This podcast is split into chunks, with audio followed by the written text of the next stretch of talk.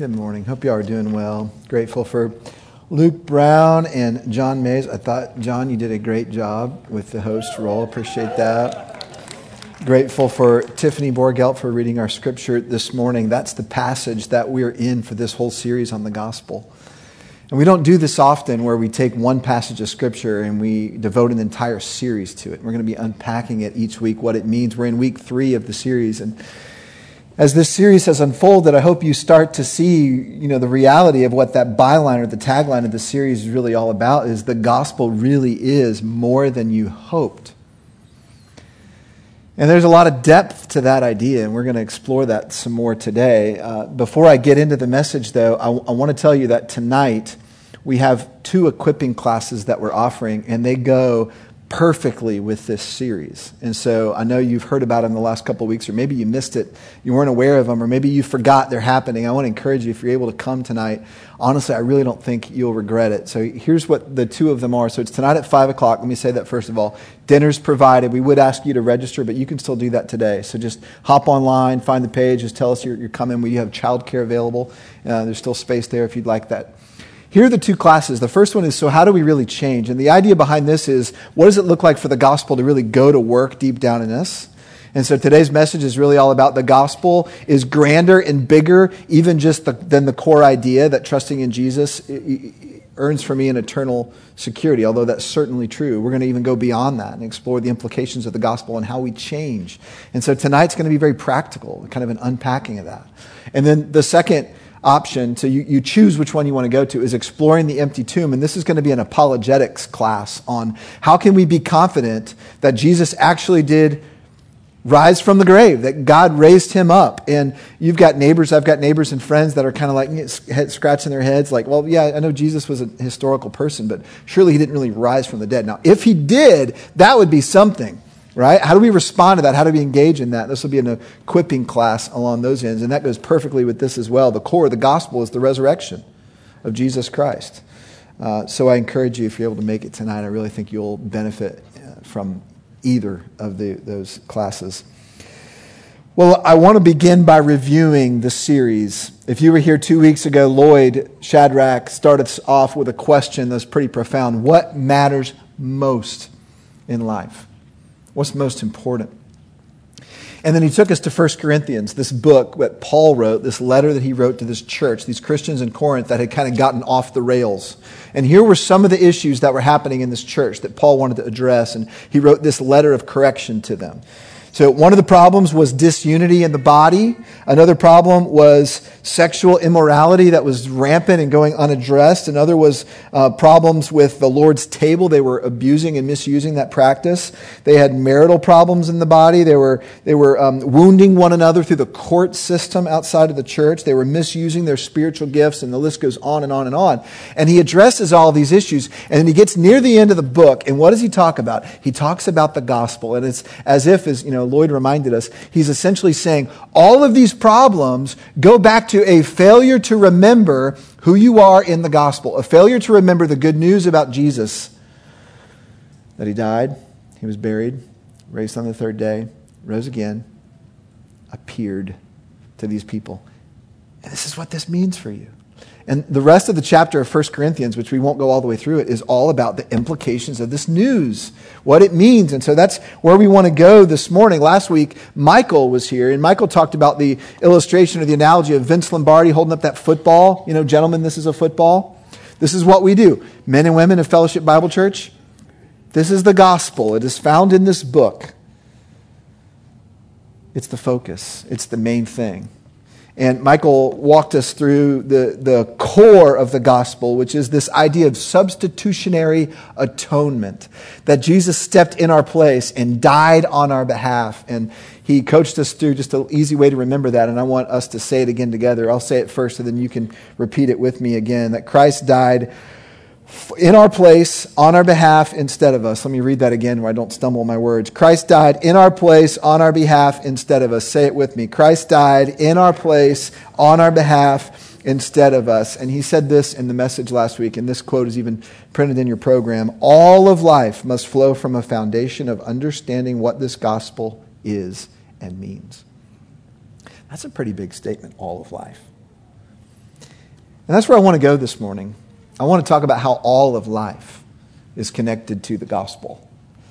And for most of us, that's a little bit of a foreign concept because we tend to think of gospel only in the you know, past tense and future tense. We don't think of it in the present tense. Here's what I mean the gospel is meaningful to me in my past tense because it's what I believed years ago that made me a Christian. All right, and that's true. The gospel is relevant to me in the future tense because I get to enjoy eternity with Jesus in heaven. True. But what about now? Well, it feels like the gospel doesn't have a ton of relevance to our daily lives. Not true not true. And to get there, I want to begin, actually, before we get into the text, I want to begin by reminding you of a famous scene from a movie that my guess is most of all of you have seen The Lion King. So if you have kids, you've seen it. If you have grandkids, you've probably seen it. Maybe you're young enough where you remember, you know, uh, watching it. Uh, maybe you were young when it came out, or maybe you weren't young, but you remember watching it when it came out. And The Lion King is a story about this young lion cub who's born the son of the king, and he's meant to be the king someday. But before he gets an opportunity to become king, his father's murdered. His father is killed by the uncle, right? He's trying to grab onto the power of the throne. But the uncle is sneaky enough to cast the blame for the father's death on Simba, the young lion cub. So Simba, in shame and guilt and trauma, runs away, flees, thinking that he's unworthy to be the king. And so before Simba dies, he's found by these two other animals, this meerkat and this warthog. And they take him in and they teach him a new way of living, a new way of life. Kind of goes by this slogan, Hakuna Matata. No worries. And now you're going to have that song stuck in your head the rest of the day. And so Simba, as he grows up and he becomes a young man, or a young man, young lion, whatever, um, he begins to, to, to, live life according to a different story, right? That, that calling that he had to be the future king, all the privileges and responsibility of that, that's in the past. And he's doing everything he can to put the past behind him. The guilt and shame of killing his father, that's in the past. And he's living, eating bugs, eating slugs, lying around in a hammock, Hakuna Matata. Right? No worries. Until his father shows up again in his life. And Mufasa, his father, appears to him in the clouds. And this is the scene I want to talk about this, right? You remember this scene. Mufasa says this to Simba. He says, Simba, you have forgotten me. Right? Now, I'm not James Earl Jones. But the father's voice is just sort of this penetrating voice for Simba, and it what turns him around. It's what turns him around. But here's the thing Simba doesn't, you know, his first thought is, No, I haven't forgotten you. You know, in fact, the actual quote from the movie, Simba says, How could I? Now, you think about what's going on. There's probably never a day that's passed that Simba hasn't thought about his father, right? He hasn't forgotten who he is. In fact, he probably thinks about his father with a great deal of shame and guilt. But then Mufasa says this to Simba. He says, You've forgotten who you are, and so therefore you have forgotten me. And then this is a great line You are more than what you have become. Now, what's going on here? What had Simba lost? He hadn't forgotten who his dad was. He hadn't forgotten Mufasa. He hadn't forgotten all that had happened, but he'd begun living by a different story, living by a different narrative. You see, he'd forgotten the core narrative that is meant to define his life, and he bought into these other lies. Lie number one, planted in the head by the enemy, was that he was guilty and responsible for his father's death. Lie number two, planted in his mind by well meaning friends, is that life is really about laying back and having no responsibilities and just enjoying whatever comes your way. And he had structured his life now according to these other narratives. And Mufasa brings him back to the true story. And he says, You have forgotten who you are. You've more than what you become. Now, I think that's what Paul is doing here for the Corinthians and by extension to us. He's saying, Christian, you have forgotten who you are. You have been living by all these other narratives that have taken you in directions or places that are not healthy for you, places that have caused disunity and brokenness, and all over you, you've been exploring all these other narratives. You've been believing lies you need to come back to the true narrative of who you are the gospel, the story. You need to align your life according to the narrative that you are meant to live. In other words, you are more than what you have become. Men and women of Fellowship Bible Church, we need to remember who we are. Our identity is rooted in this story, it's rooted in the gospel. And that's what I want to explore this morning. If you haven't already, open your Bibles to 1 Corinthians chapter 15. And you know, there's so much in this passage that we could explore to kind of unpack the implications of the gospel for our everyday living, for our now, for our present, which is where we want to go this morning. But I want to zoom in on one phrase that, that Paul uses that's buried in this sort of gospel formula. It shows up in verse 3, it shows up in verse 4. It's this little phrase, according to the scriptures. So in verse 3, Paul is saying, you know, Christ died for our sins according to the scriptures. And then verse 4, he was buried, he was raised on the third day according to the scriptures. And we kind of just gloss over that phrase a little bit, but there's a lot packed into that little phrase. The reason that that phrase is so significant is because it connects the events of the gospel to the broader ongoing story of the scripture, which is essentially the story of God and the story of all that there is and the story of you. So, what Paul is essentially saying is this good news about Jesus is connected to the bigger, broader story. Now let's drill down a little bit further. According to is a very important word in Greek. It's a connecting word. It's just a, a little bitty connector. It, it's the Greek word kata, if you're going to write it in English, K A T A.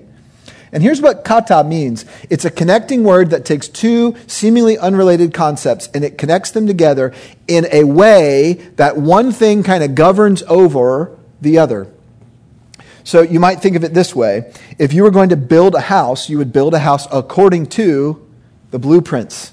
You wouldn't just go out and start building, it'd be a disaster, right? Your building is going to be governed by the plan.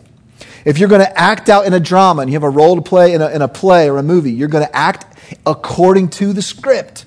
You're not just going to go improvise unless it's that kind of comedy. You're going to go according to the script. This is this idea according to or in conformity with. So, what Paul is saying is this good news the life, death, resurrection, appearances of Jesus was played out in perfect conformity with the storyline of the scriptures.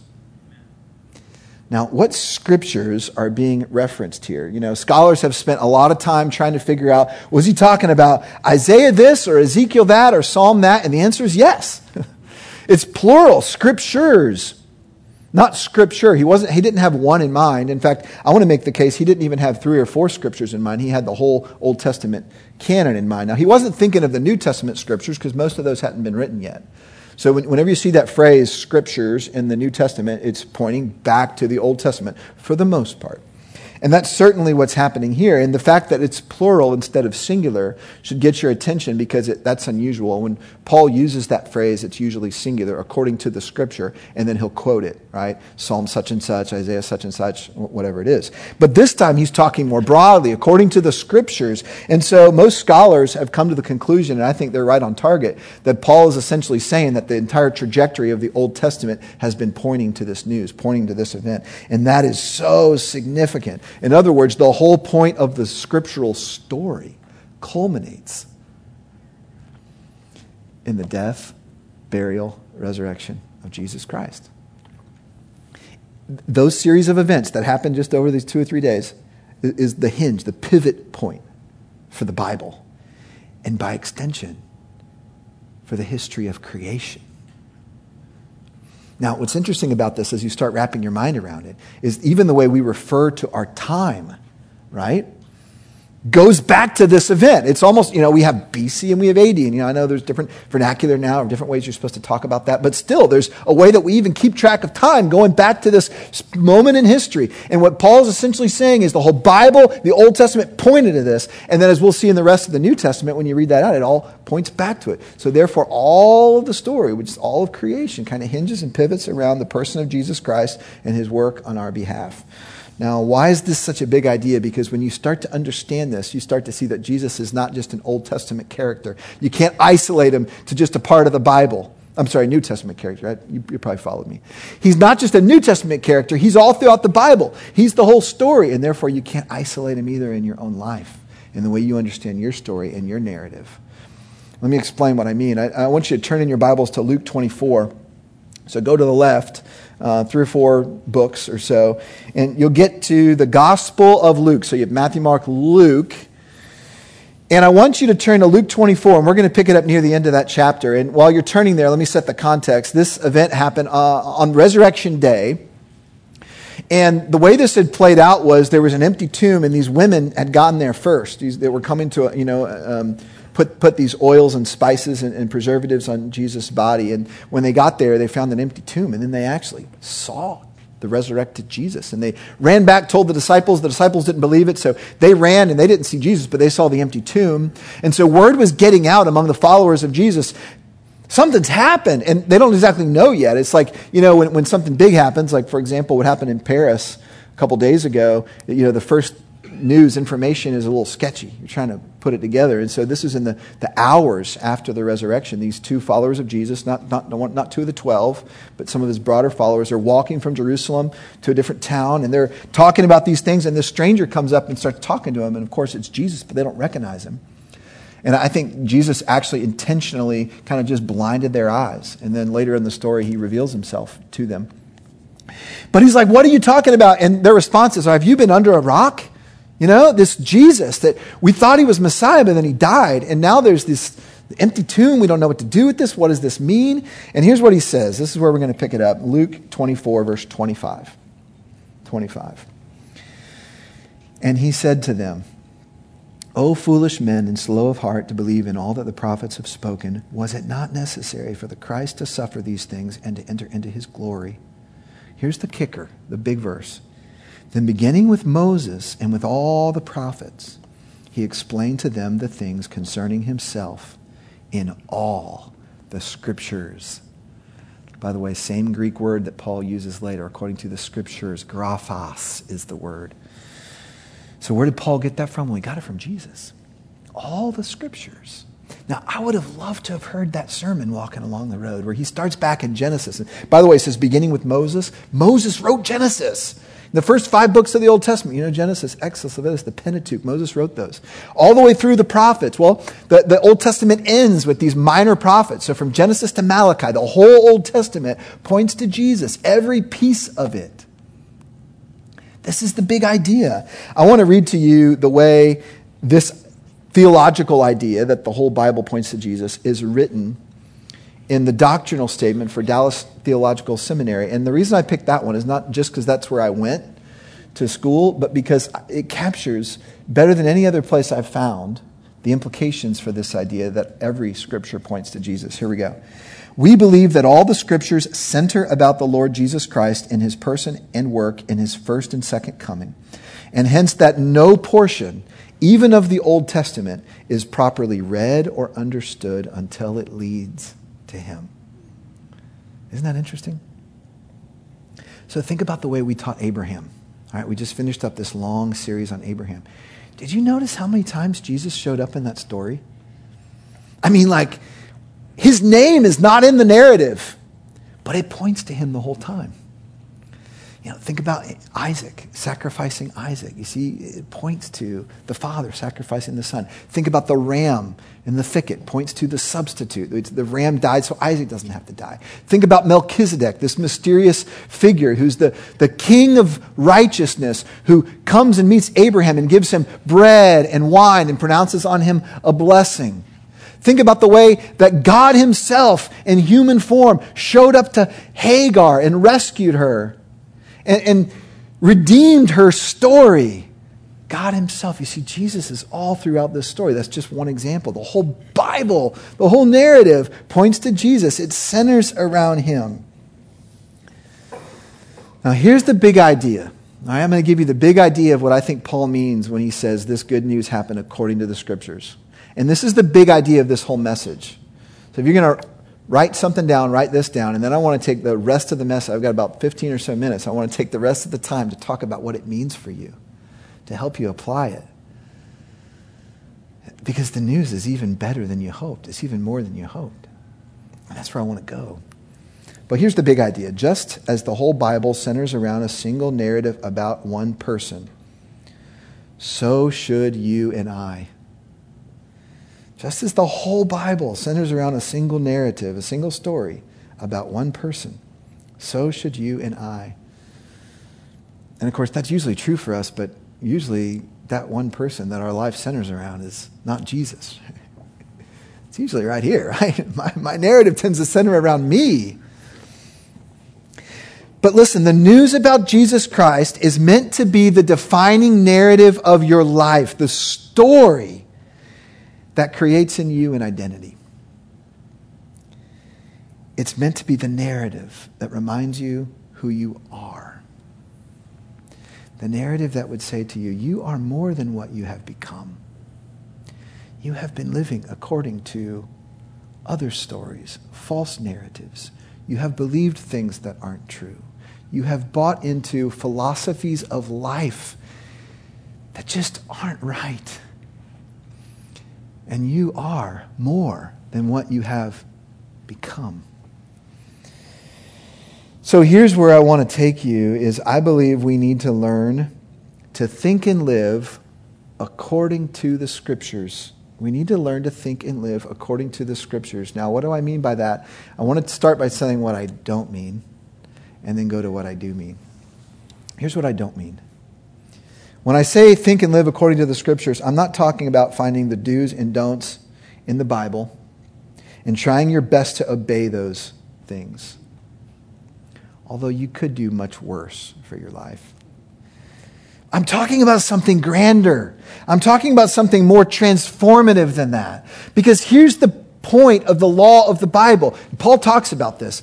The point of the law was to show you that you can't live the law fully. The point of all the rules, the point of all of it in the Old Testament law is to point out that you're broken inside. You can never fully carry it out. That's why Jesus' harshest words were for the Pharisees, those that were trying hardest to live out the law. Have you ever thought about that? It's like, man, did he come down too hard on the wrong people? These are the people that were trying their best to live out his law, right? What does Jesus say? He says, You're like whitewashed tombs. In other words, you look good on the outside, but inside you are prideful and you are arrogant and you don't even know you need a Savior.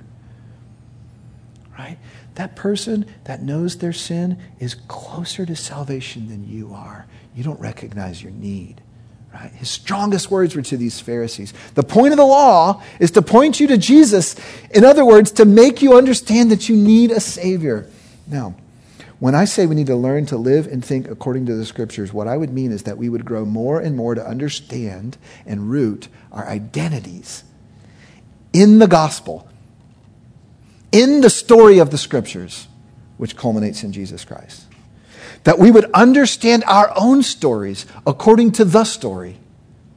That you would understand your relationships, your marriages, your careers, your jobs, your parenting, your hopes, your dreams, your disappointments, your brokenness, your heartache, your struggles, your depression, your addiction. That you would understand it all according to this story, according to the story of the gospel, this big narrative that is meant to govern your life. Now, what are some of the false narratives that we've bought into, right? What are some of the lies that, that either well meaning people have gotten us to believe, or in some cases, our enemy has gotten us to believe these things? I don't know what they are for you, I know what they are for me.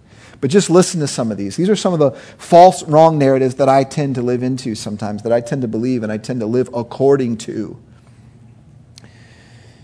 That being happy is the most important thing in life. That suffering and pain are an enemy to be avoided at all costs. That more stuff brings me fulfillment, that other people exist to give me what I want and need, that comfort is the end goal, that my value is determined by my talent or education or job or physical appearance or net worth, or I could keep going on and on. We live according to wrong narratives. We, we, if you really think about what governs your behavior, what governs your emotion, it's more often than not rooted in some of these ideas. And, and you, we, we have to be called back to the defining story of our lives, which is rooted in the gospel, right? We need the Spirit through the scripture to say to us, believer in Jesus, you have forgotten who you are you are more than what you've become. Now, here's what I'd like to do to help us get there I'd like to retell the story the story of the scriptures, the story of the gospel. And I'd like to retell it in a way that I hope will allow you to place your story in the story. I'd like to tell it in a way that I hope will be as practical and applicational for you as I possibly can be. Because every part of this story has profound implications for your relationships, for your hopes and dreams, your careers, your kids, all of it. And you've tended to compartmentalize, okay? And I've, t- I've done this too. And you say, yeah, that Christian story is true, but it really is for my future, or it's for my past, or it's for my Sundays, or it's for my, the religious part of my life. But I don't know how, what it has to say about my marriage. I don't know what it has to say about where I'm at right now, other than I guess I need to like find some principle or rule or law from the Bible and start obeying it. It's so much more than that. So I want to retell the story, and the way I want to retell the story is, is to group it according to uh, these words or categories that we've used in the past at fellowship. And this is not exclusive to us. There are a lot of other churches and other writings that have kind of used these same terms to categorize the story. But think about the story of the gospel, the story of the scriptures, as a four act play creation, fall, redemption, recreation. And I think it gives you some categories to think about the story from Genesis all the way to Revelation creation, fall, redemption, recreation. And I want to retell this story to you in a way that I think you'll be able to relate your own story to the story because each one of those acts of that four part drama has profound implications for you right now. So here's what I want to do. I want to read to you something I wrote. And, and, and, I've never done this before in a message. Like I don't script out my messages. I have a detailed outline and I just talk from that. But, but this time I started writing and I thought, I think I need to read this. And I wrote it for you. I had you in mind. And I've really been looking forward to this sermon because I can't think of any message I would rather teach than to remind you how the greatest story of all time, which is the story of the universe, the story of creation, has everything to do with what you're going through right now. And so, as I read this to you, what I'd like you to do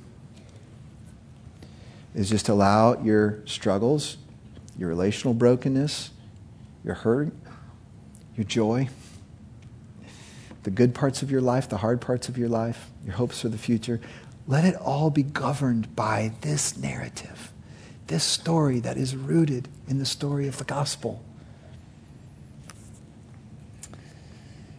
Act 1 Creation. From this part of the story, you learn that you were made. Let that sink in. You were made. You are no accident or afterthought. You were formed intentionally with beautiful design and care, and you are known. You learn from the creation story that you bear the image of your Creator. And although it's true that all creation was made to glorify God, you have a particularly special role. You were designed to reflect His image, to live in communion with Him, and to point other people toward him. You learn that you were never intended to be alone, but rather to know other human beings and be known by them, to love other people, to give deeply of yourself, and to be loved by them in return. You learn that God desires for you to be at rest in the distinctiveness of your sexuality as man or woman, unashamed in your literal and figurative nakedness you learn that you were made for life giving work. You were created to apply your energy, passion, and creativity toward good and fulfilling purposes. You were meant to co labor with God and His creation. And finally, this part of the story teaches you that your highest purpose is to represent God's glory on the earth, which means that you're never more truly who you really are than when you are worshiping God. Act 2 The Fall. From this part of the story, you learn that you dwell in a broken and grieving creation. And so you carry deep within you a gnawing sense that things aren't the way they're supposed to be. And that's right. You learn from the fall that all of your relationships, every one of them, is critically affected by mutual brokenness. That means that no matter how desperately you desire it, true intimacy always seems just a bit out of your reach, doesn't it? Most tragically, you learn that death is the dark and inevitable fate for you and for everyone you love. Your body will fail, your strength will pass. It's a matter of when. And so the reality of the fall means that it is natural and normal and even perfectly right to ache, to hurt, to grieve, to long for a different place, to feel like you need a true home. You do. You also learn from this part of the story that the darkness and depravity are not just out there, but they're here. They're inside. Sin is personal. You yourself are broken. Your heart is misshapen and wounded. It is twisted and it is depraved. You are selfish. You have inherited a sometimes subtle but always uncontrollable rebellious heart towards your Creator. You have said to God through your actions, if not your words, quote, I'm a better God for myself than you. I will seek life apart from your design for me. I will turn my heart towards things you have created rather than toward you, and I will worship other things because I don't believe you yourself are enough for me. From the mess of the fall, you learn that even your most righteous acts are like filthy rags. What does that even mean? It means that your instinct is to try to prop yourself up with good behavior or religious deeds or self righteousness, doing the right things, but for all the wrong reasons. It means that your motivations are more often than not rooted in selfishness and brokenness. Your goal is to make yourself feel less guilty, look good before others, or try to earn some kind of standing before a God whom you don't fully know or deeply trust. From the fall, you learn that no matter how disciplined you are, how much doctrine you know, how many years you've been walking with God, how righteous you view yourself, how much money you give, how many verses you've memorized, or how many church services you've attended you desperately need a Savior. Act 3 Redemption. Good news. The best news imaginable. Even while you were still a sinner, Christ died for you. From this part of the story, you learn that God's own Son became a man and lived the life that you could not live.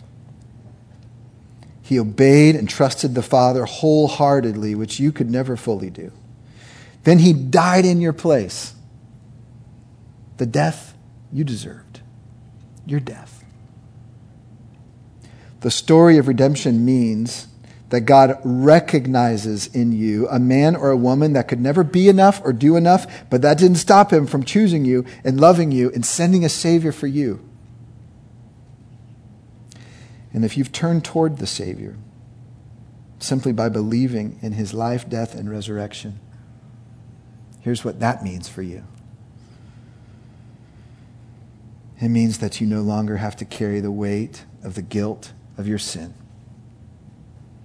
whatever you've done that makes you feel unworthy to be accepted and loved by your Creator has been wiped clean. Shame has no power over you anymore.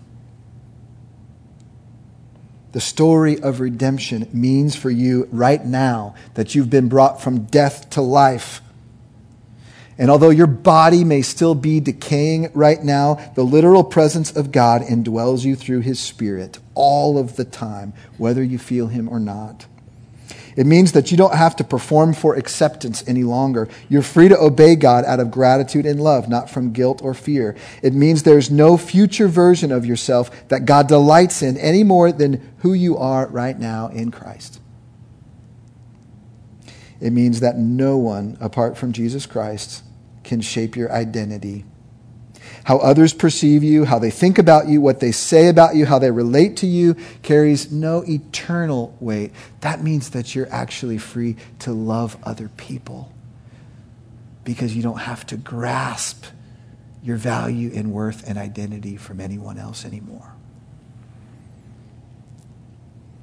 Redemption means that your worth, identity, and value are rooted not in your career achievement, relational status, net worth, physical beauty, education level, athletic ability, ethnic background, or social standing. They are rooted solely in the completed work of Christ on your behalf. Finished work. And finally, the story of redemption means that you can rest. You can breathe. You can smile. You can laugh. You can even fall on your face without fear. You can sing. You can give to others lavishly. You can enter into dark spaces for the glory of God. In other words, you can be all that you were created to be. Act 4, recreation. The news gets even better. In this part of the story, we learn that Jesus has gone on ahead to prepare a place for us, a home, finally so that where he is, we may also be. We learn that the Son of God himself will stitch together all the broken pieces, your broken pieces, the people you care about, your broken relationship, those broken pieces, the broken pieces of the creation around us. There'll be no more mourning or crying or pain, for all of those things will have fall, fallen away as Jesus makes all things new. This means that although right now you may have some measure of joy and happiness on this earth, real life hasn't even begun yet. That life will take your breath away. From the recreation story, we learn that our enemy's days are numbered. His destruction is certain. We learn that death itself will be destroyed, swallowed whole by unending life. And finally, from the recreation story, we learn that Jesus the King will rule in perfect justice and perfect peace from his throne forever. And we learn that best of all, we will be with him, a people of God, in the place of God, with full access to the presence of God. This is the story. This is our story. This is your story. This is the narrative that defines who you are and how you are to live according to the scriptures. It means that in the creation, you understand all that you are called to be. In the fall, you understand all that you are not and all that you've lost. But in the redemption, all that you can be through the power of the gospel of Jesus Christ. And in the recreation, what you have to look forward to. And men and women, you are more than what you have become. Let's come back to the good news. The story from Genesis to Revelation, it all points to the one, our hero, God in flesh, Jesus Christ, who died for our sins according to the Scriptures, was buried and raised on the third day according to the Scriptures. This is the good news. Our Father, as we think about this story, there is something that stirs in us that says this is the story. Your spirit that is in us, as we hear this story proclaimed, says yes. Your spirit that is in us, those of us who have trusted Jesus Christ, would say, This is true. This is who I am. This explains my hurt and my brokenness, but this points me to hope.